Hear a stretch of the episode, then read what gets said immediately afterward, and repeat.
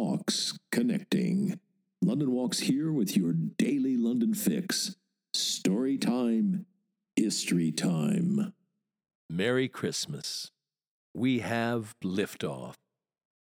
Before we get to the main course, a few words about how we got here and where we go on from here. With this Christmas Day, this December 25th podcast, we complete the year.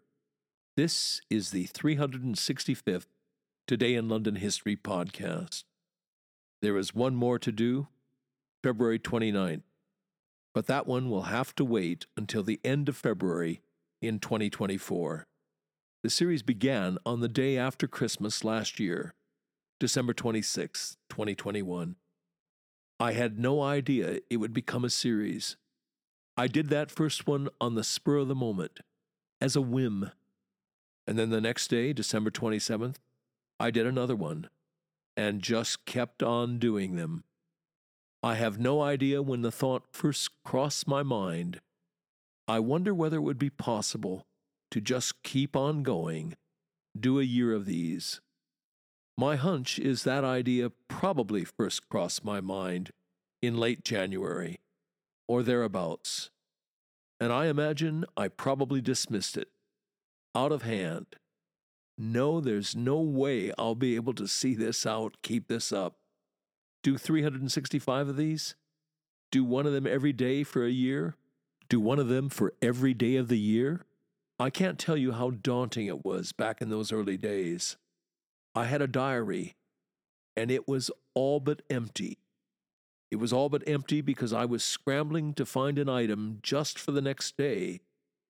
It wasn't just find an item, it was research it, script it, voice it, clean up the recording, and put it out. That in itself was time intensive. Each one of these, on average, takes four to five hours. So I was scrambling just to get the next day's episode produced. But somehow I found some extra time on some of those days to research dates that were up ahead on the calendar. If I got a good candidate, in it would go into the diary. And gradually that diary filled up. In the early days, there were whole months that were empty. There wasn't a single date in that month that had an event that might have been suitable for this podcast. And gradually that changed.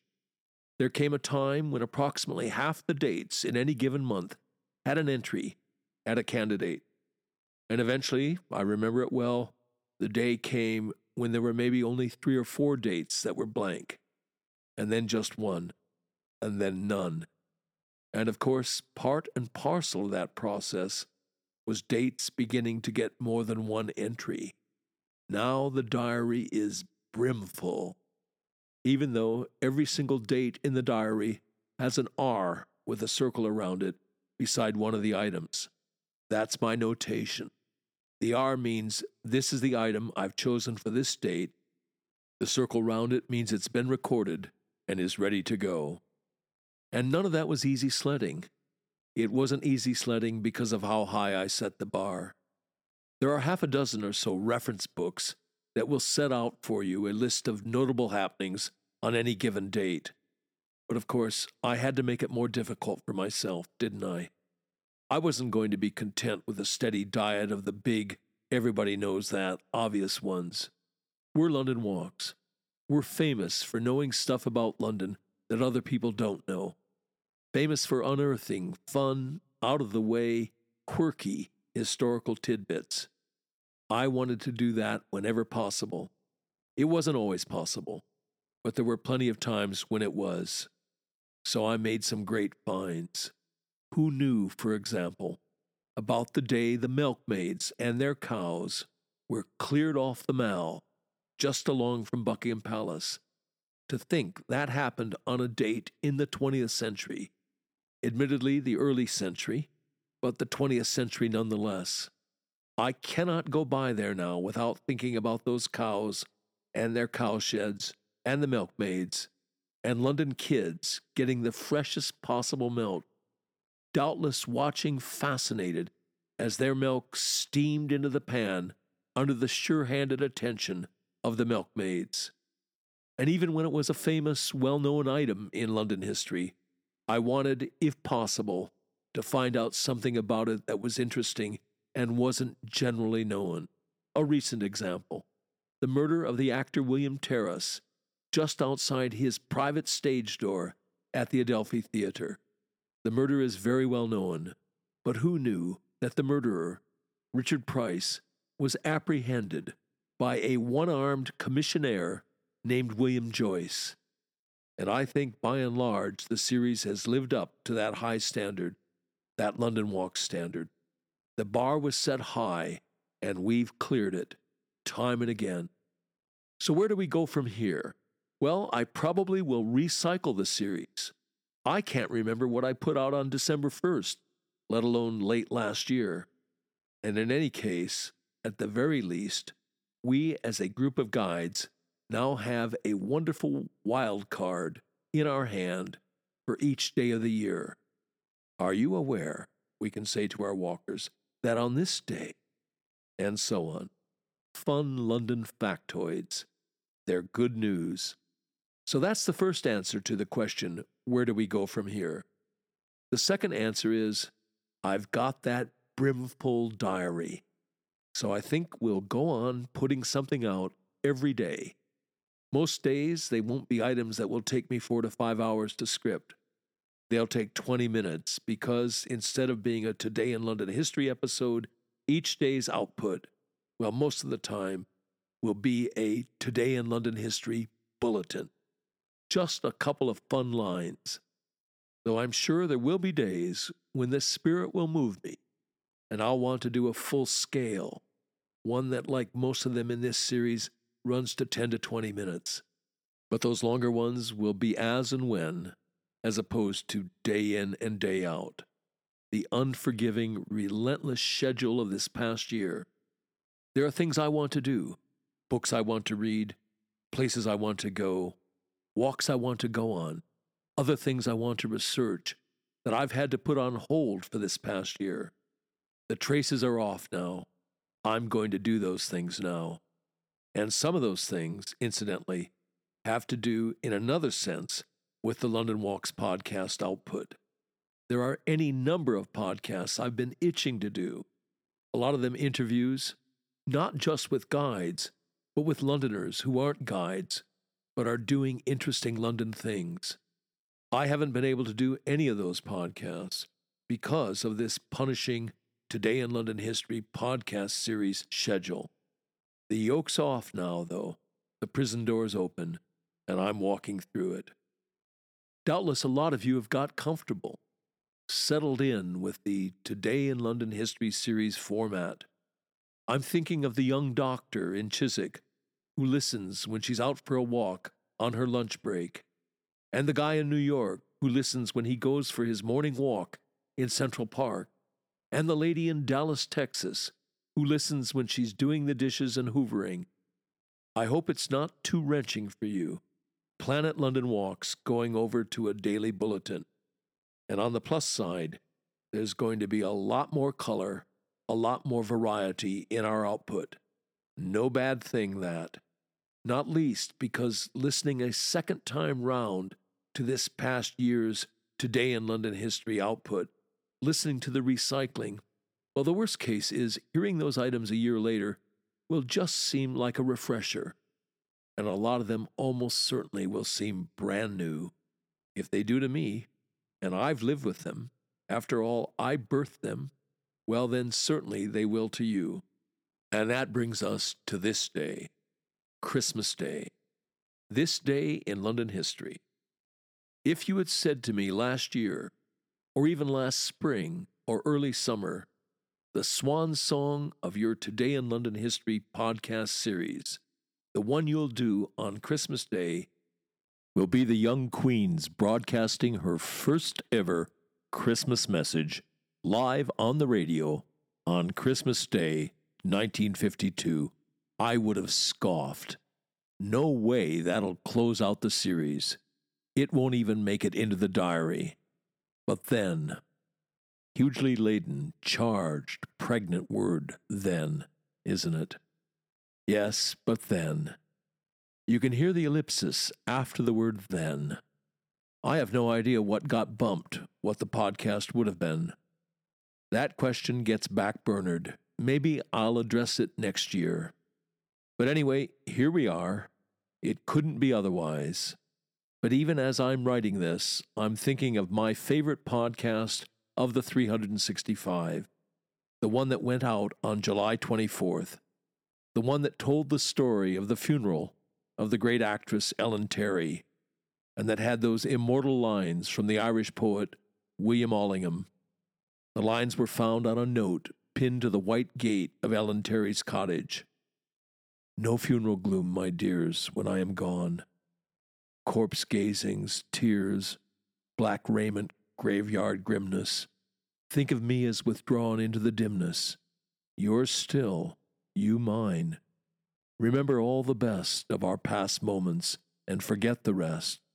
And so to where I wait, come gently on. It just didn't get any better than that. Those beautiful lines will do as our overture and we're going to cheat a little bit. We're told the Queen made the first Christmas broadcast of her reign from the study at Sandringham House, and that it was live. I wonder, was the BBC really all over Sandringham on Christmas Day 1952? I wonder if it was possible that it was pre recorded.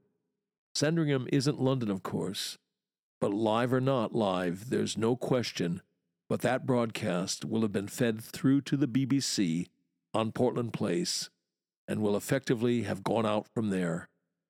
Nice touch.